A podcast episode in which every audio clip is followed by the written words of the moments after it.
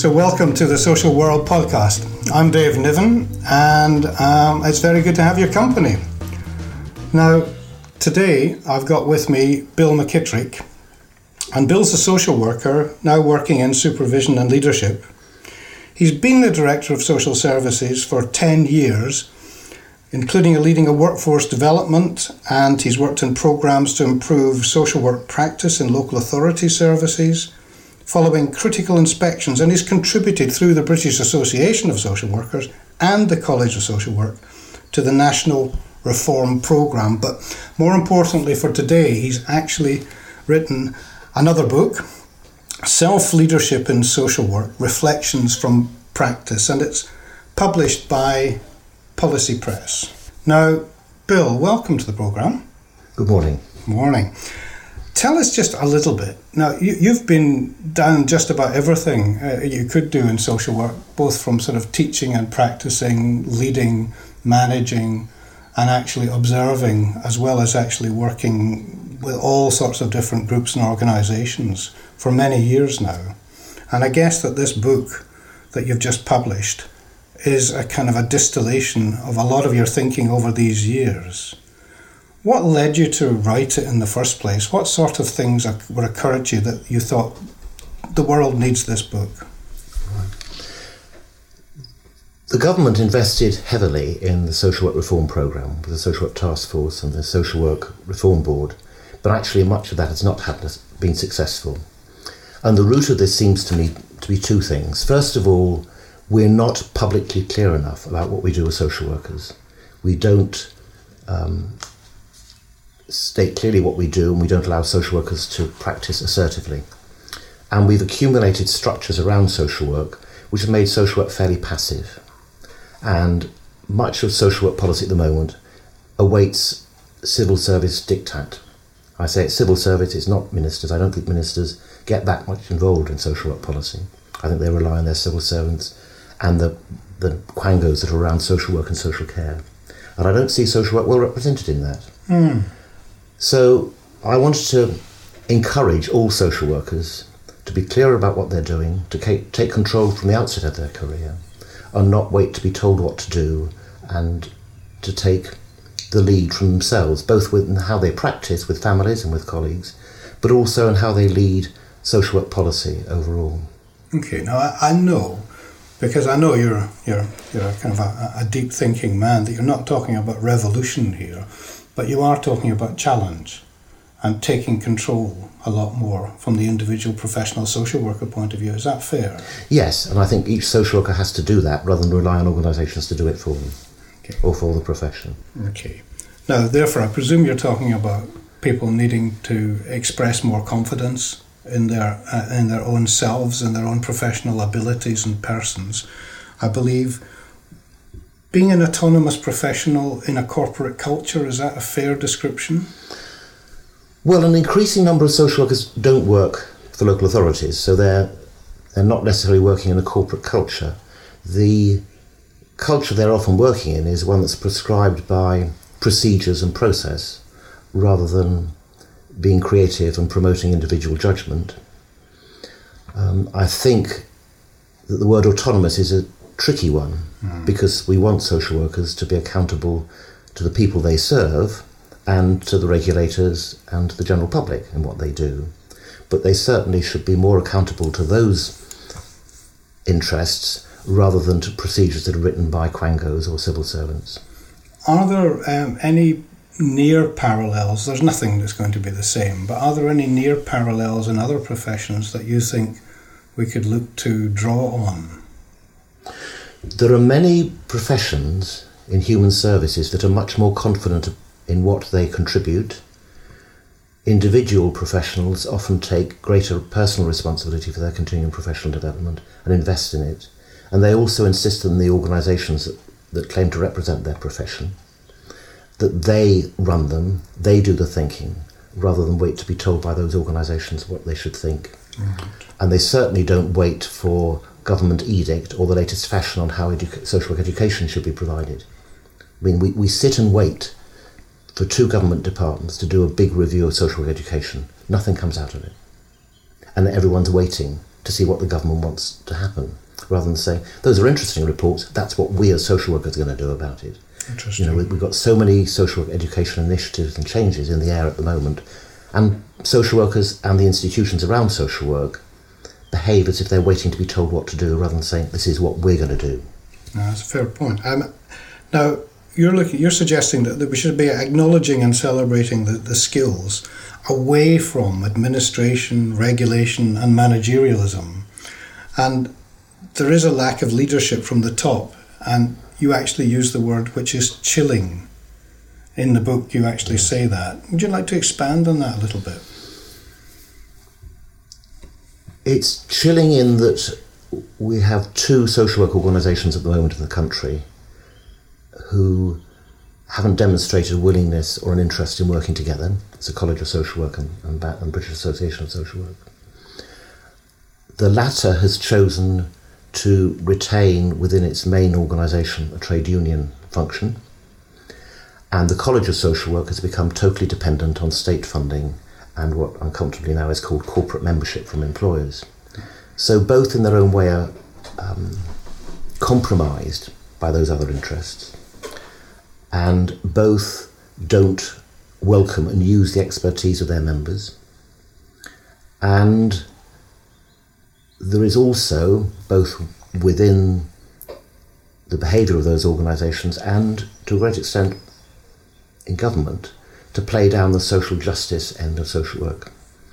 And where, where, is the, where, where are social workers campaigning on the impact of cuts in public services? Not saying they shouldn't be necessary, but what's, who's talking about the impact hmm. on families that they work with? Who's talking about what it's doing for individual older people? We just get into more and more assessment for shrinking services in both adults and children, family social work. The number of assessments continues to rise, even though the resources that people are being assessed for from social workers are reducing. That's crazy. But the only people who can solve that problem are social workers, rather than waiting for another way of organising hubs, call handlers, or whatever. Okay. Right. So, okay, we've got a fairly clear idea of the very outline skeleton, if you like, of what you think of the current setup and how social workers are, how they function, and so forth. But what would your well, what would your definition be of good social work leadership? Let's put it that way. I know some of it you're quite rightly saying comes from within and comes from the social workers themselves being more assertive and taking control of their own practice more, but in a general structural sense, what would you say would be um, good leadership? I think at the moment the only way to exercise that leadership is within practice by being clearer about what we do and what evidence base we're using and articulating at all times what we do and what special we bring to the table. I don't think social work's in a place at the moment where we can expect any structural system to work.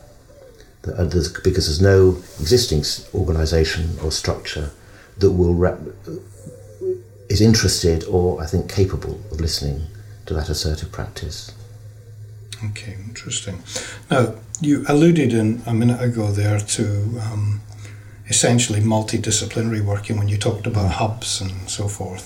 Now, given the rise of multi-agency working and you know and multidisciplinary groups, MASH situations, hubs coming together, different disciplines sitting together, where does the social work leadership rest in that? Is it in the individual, or I mean, where the social work whole, the whole social work kind of offering, do you think be subsumed into a, a more of a kind of a, a group activity with different other disciplines?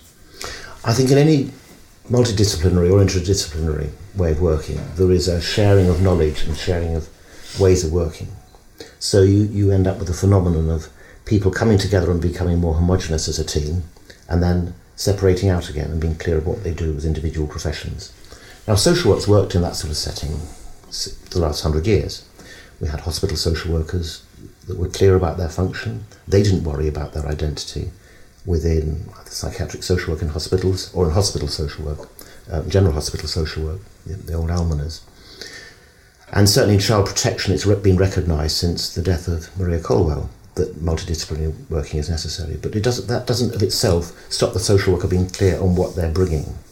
What does get in the way sometimes is to have generic titles in youth offending and in child and adolescent mental health and in mainstream adult mental health services. Job titles that are generic and the occupation, of the post holders, may be across a, a range of professions. And I think that gets in the way. But social workers have to say, I am a social worker, I may occupy, occupy a generic title, but what I bring is my social work skills, my social work evidence base, my mm-hmm. social work identity. Let's talk about the current crop of social workers, all right, just for a second, because I'm, I'm quite interested in that. If you if we accept that so you think that so much more has to be claimed and assessed by the individual to rebalance social work, then what I'd like to sort of ask you a little bit about is have we really got the workforce that's able to do that? Okay, um, I know that you were in a fairly well, a very good position, a privileged position, a unique position when you led a team of um, assessors, you led a team of kind of uh, advisors for the newly qualified social worker program a few years ago that covered the entire country of England. And, and effectively, we got a lot of information from that about the quality of social workers coming through. And subsequent to that, you've done quite a bit of work and actually, you know, come across the new crop, if you like, of social workers being educated in the structure that exists at the moment. What, what's your assessment of the quality of social workers that are coming through and their ability to possibly put into practice what you're advocating? It's a complicated situation and it has changed over time to the good and for the bad. I mean, for example, in the 1970s, a majority of people who came into social work were already graduates. And then we had the new social work degree came in that said it should be an all graduate profession. Then we had the situation where the um, practice learning expectations within that new social work degree, although increased in the number of days, was actually decreased in the expectation of how much social work people did while they were students. So we we raised the academic bar again, but then we lowered the expectation of practice learning, and that was a problem of um, the civil service and to some extent employers, but employers weren't that bothered. Um, but certainly the civil service was worried about getting the numbers through social work education rather than the quality of the education provided. Um, it's also worth remembering the social work degree became three years. In the 70s, it was four years for a social work degree. So a lot of the content of the curriculum went, and any discussion about should there be a national curriculum in social work education was poo pooed from a number of quarters, although that would have helped at that time. I think we're also plagued with a proportion of people coming to social work who actually aren't that ambitious for the profession and do treat it as an administrative role and aren't prepared to invest in their own continual professional development. But I think there has been some improvement in the calibre of candidates for social education. I'm not talking just academically here, but just in terms of their enthusiasm, their, their wish to think. But I think the wish to change things is suppressed by the managerial culture within most employers and the prescription of process. But having said all of that, I was talking to a GP only the other day. He's controlled in what he can do by the computer screen. You think you're going to see your GP to talk about what they think your problem is, but he goes on a screen, types in what's, what you're saying, and it tells him what he has to do. And certain things he can do or she can do for you that are allowed and some that aren't allowed. So discretion is suppressed in other professions too. But no one's saying that medicine is accepting that as suppressing their mm. expertise or their wish for knowledge. So but, the uh, so the ideal social work image, if you like, of this person who is um, intelligent, sensitive, caring, empathetic, and with an engine the size of a of a small city, in terms of their ability to be tireless in pursuing their work. Um, there's, there's not exactly fully populated with that and the crop coming through. Is that fair? Some people don't behave like that because they don't think that would be welcomed. Some people haven't come into the profession expecting to go the extra mile in their own time at their own, and at their own cost. We've got a very um, um, negative culture, both amongst social work employers, but amongst social, more importantly, amongst social work itself. If the government doesn't provide funding for continuing professional development, then it won't happen. Many other professions say, no, my continuing professional development is my own responsibility. I want to do it for myself, and I'll invest in it. And that's one of the reasons that, that supervision is neither delivered by registered social workers very well or taken up by social workers. Because people don't, many social workers don't believe it's important enough and don't hold it in themselves. They expect to do it if they're told to do it or funded to do it. They don't do it because they want to do it. Okay. Let's take a little diversion from that, but just just just for a sec, because I've talked about what we think or what you think that the social worker um, coming through is, the, the newly qualifieds coming through, or the people who are learning, the students. What about the public image of social work and how this impacts on the profession itself and therefore the individuals themselves about how the world sees you? Um, I know when you were director of social services that you were almost, you were in the vanguard. Let's be honest about this, in uh, opening up things a little bit, and you allowed the television cameras in to follow teams of child protection social workers around, and it, it was three one-hour programs. It was a substantive commitment that you made and that your social workers made in order to allow the world to see just a little glimpse of what social workers do and hopefully demystify some of the work that we do. But that's happening still only in fits and starts since you moved on. And uh, I just wondered what you think the public image is now of social work and is it changing? Many families have positive experience of, of social work services and will speak about it positively. Many have not. Um, I think the problem is ours, I don't think we blame anybody else. There is a certain perverse enthusiasm within social work and what brings us into social work of accepting some criticism, and some of that is deflected from our deflected from the individuals who've got the big problems we struggle with and we don't often solve. Um, but I think when we don't explain what we do, then we must accept that we're then castigated quite properly. So I think a lot of the bad publicity of social work is to do is our fault, and it's the fault of those authorities who say after a child tragedy, for example, we can't comment on individual cases. Mm. What that local authority is actually saying to their social workers is, we'll let social work and you take the blame because we're not going to bother to explain what's happened and why it's happened. You don't have to ever give, we can't talk about it, it's confidential. You can always explain around the circumstances and how it's a complex job and sometimes we get it wrong.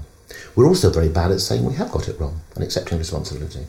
We say, oh, if only you knew how difficult it was, we won't tell you about it, you, you'd know that we didn't do anything wrong. We do do things wrong, but we do things right much of the time. And one of the, po- the um, points I make in, in the book is I received far more letters of thanks and praise for social workers than criticisms. But we don't hear that, do we? In the media, we, we don't hear that broadcast. We say it's all too difficult and it's all too private, it's all too secret, it's all too und- undefined. So we have, we have got employers that, I mean, I've been, people will know who listen to this podcast, I've been banging on about this for ages, but employers confuse confidentiality with secrecy. Mm-hmm. And this idea of actually maintaining secrecy is there's nothing that spurs on a good investigative journalist more than something that they think is secret.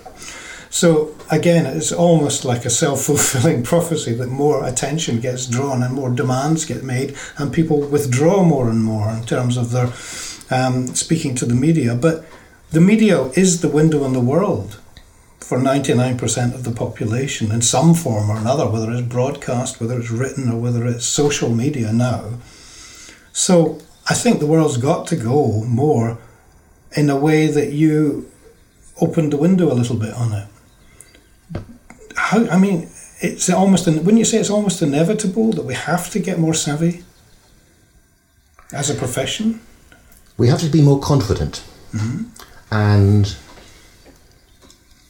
when a child abuse tragedy occurs or when things go wrong in the care and support for vulnerable adults, we need to explain what we're up against and what we're doing, and just to hope that the bad story will go away or hope the press office will deal with it isn't the way forward.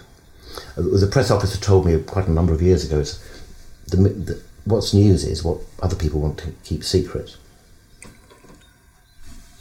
So we can explain, and if our employers won't explain, then there's no reason why individual social workers shouldn't explain. Well, people will be aware because I announced it. I mean, I, am eh, part of a new initiative at the moment, and I've gone into a partnership with um, Compass and endorsed now by the British Association of Social Workers to try and uh, offer media training to frontline social workers to talk about good news, to talk about success stories, because the lack of balance is just almost embarrassing within the whole media landscape. But I mean, but generally, getting back to, if you like, the, the, the thrust of your own book, so much of that would also depend on um, arousing confidence within the social workers as well, and allowing them to take charge of their own views, their own thoughts, their own professional thoughts. They don't have to. We, we're not suggesting in any way that they turn on their employers or anything like that because they have to be bound by employment contracts and so forth. But they can still talk about their work much more, I would have thought. Wouldn't you think that was a good thing? Yes, and it's interesting what is expected of graduates. So if we have graduate social workers starting out, they're meant to be at the forefront of the knowledge and research in the subject they've taken their degree in, and even more so if they've um, got their qualification at master's level. And yet we don't treat social workers like that, and people don't come out of university thinking, I know a lot more, maybe than the person who's supervising me or the other people in my team. They start off as a rookie, being treated like some sort of clerk to follow procedures. And certainly you're, you're right, there's nothing to stop a frontline social worker explaining the complexities of what we do and to explain our successes. You don't have to name names to no. explain the work. No. I mean, take, you know, one of the um, fairly recent um, scandals that I take a continuing interest in is Winterbourne View Hospital, where social workers were involved in almost all the placements in that hospital, where those that were de- detained under the Mental Health Act, which are the majority of people there, were seen regularly for their detention to be reviewed by social workers. And yet, social work somehow, and, oh, and social workers also investigated most of the allegations of abuse that didn't lead to an, an, an ordinary exposure through safeguarding procedures. We, we could have responded to Winterbourne View by saying, We've got this wrong.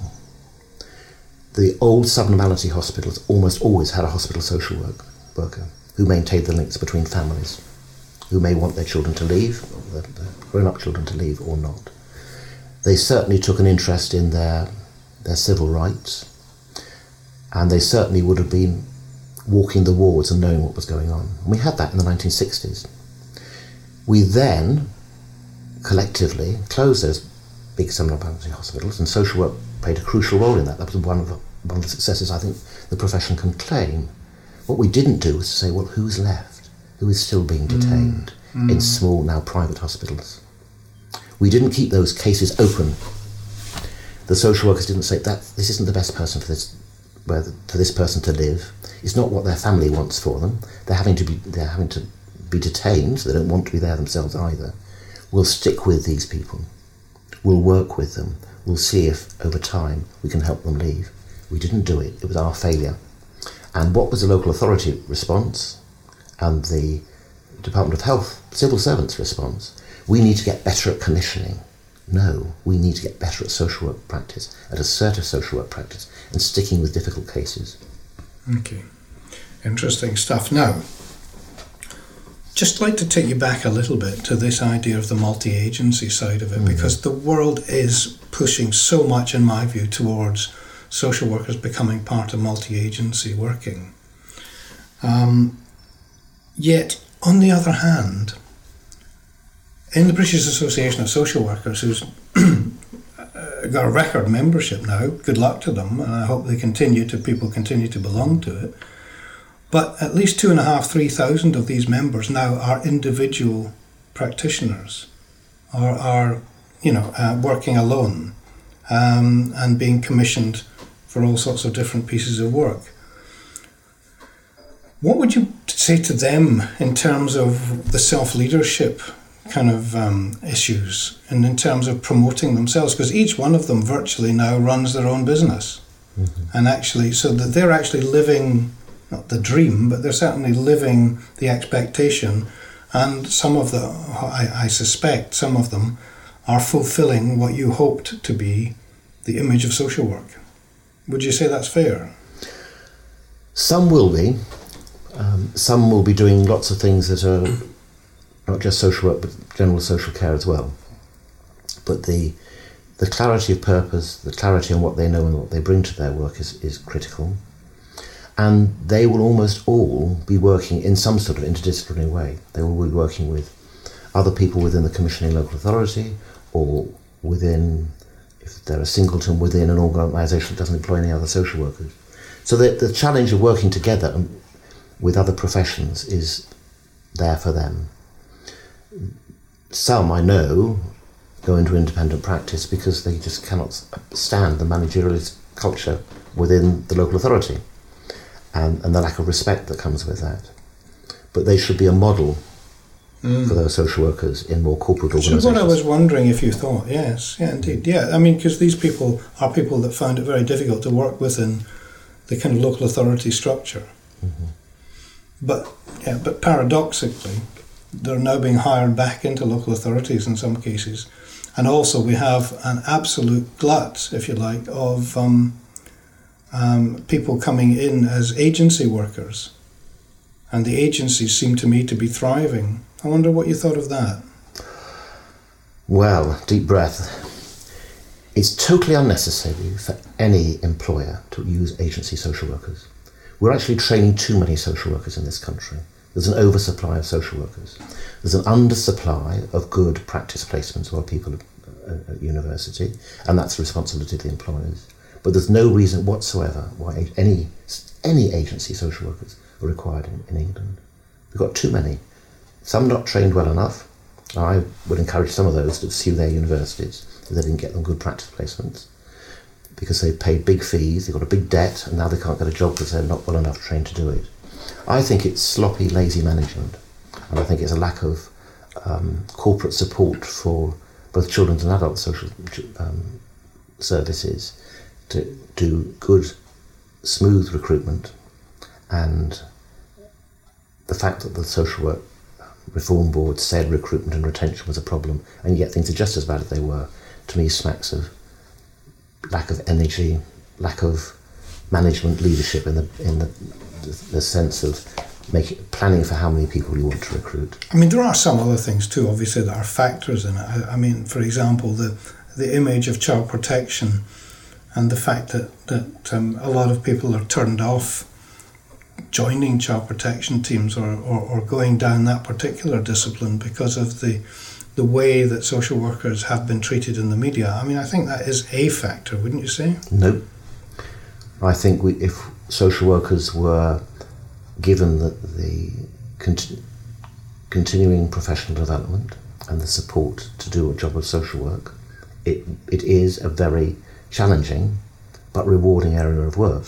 But if you deploy social workers to sit in a call centre, and when one of the big skills that social workers bring is their relationship based working with, with parents and with children and young people, but actually put them in a call centre where they don't actually meet people very often, or when, when they've done their initial investigation, mm. the work is actually got passed on for somebody else to do, then we make it an unattractive job, and an unrewarding job. No, I've got no problem agreeing with you on the what should be, but I'm just saying on the what is at the moment. Part of the reason that social workers are turned off is partly because of the image that's portrayed of, of them and the threats that are made towards them, but also the lack of support in, in by employers in actually supporting them through these threats and reassuring them that essentially they could be much better. But only we can change that in that practice setting. And some of those managers who design these extraordinary structures um, are social workers themselves and should see what they're doing for their colleagues. Somebody that I think you agree with a lot in terms of practice is um, another guest of mine who's, who's done one or two podcasts with us and will be coming up again hopefully soon, and that's Harry Ferguson. Now, Harry, I know, deeply believes that social work has drifted away in a lot of cases um, from its core, and that um, social workers go out, don't go out on visits, either prepared for by their employers to talk with children and young people, or alternatively have lost the um, the, the, the skills to do so, or the employers are not allowing them the time to do so. Is that is that a fair point? I think that's a factor, but I think also within our social work training, we have underplayed for quite a number of years the therapeutic responsibilities of social workers. Mm. And we've used, allowed wretched phrases like care management to be used and case management to be used, which actually aren't about doing direct work. The assessing, arranging care by others, and then reviewing a package of care is something that the person who mends my car does. Social workers aren't care managers or case managers, they're social workers. They use those processes like everybody does in the work they do. But to downplay the therapeutic function and to deny the relationship base of all social effectiveness research is to say, well, actually, we, we, we may have trained as a social worker, but we've not been trained very well, and we're not going to go and do social work in the job, even if it's called a social worker job. Okay, Bill, a final question, all right, or a final opportunity for you to sort of sum up your book a little bit, um, and at the end of it, I would appreciate if you would also give a bit of a message to any people out there who are thinking of entering the social work profession or who are into their training but not yet fully fledged, as it were. So, what would you say some of the key messages in just a minute or so? Some of the key messages from your book, what you'd like people to see, what you'd like them to read and hear and think about, and then what message you'd give to the, the new social workers coming through. It's a tough job, it's a very rewarding job. You need to invest in your own continuing professional development and you need to take more control of your job. And it's wrong for social workers to sit and wait what government says social education should be. There's university education is defined and it should equip social workers to be very knowledgeable and confident and challenging. That's what being a graduate is meant to give you. You then got to behave like that graduate. And you've got to take responsibility for your own development, not wait until your employer says. You've also got to say, I'm entitled to supervision, like many other professions are. And if I don't get it, I'm going to blow the whistle. And I'm not going to try and dodge supervision. And if I'm a social worker in a supervision, supervisory role or a manager, I know that really my registration should be at stake if I fail to deliver good supervision and ensure people have good continuing professional development. They're professional responsibilities that come from within yourself, not from structures. Bill McKitterick, a pleasure talking to you. Now, your book, Self Leadership and Social Work Reflections from Practice, published by Policy Press. I'll put the details in on the text of this podcast so that people can actually uh, look it up, buy it, hopefully, and actually come back. And please, everybody, please come back to me on SpeakPipe if you've got comments about Bill's interview. My thanks, as always, to um, Alba Digital Media for the technical support on this podcast. You can download it from iTunes or from Spreaker or from Podfeed. Um, stick with it. We've got plenty more interviews coming in the next event and the next sort of uh, podcasts. But for now, thank you very much for listening and see you next time.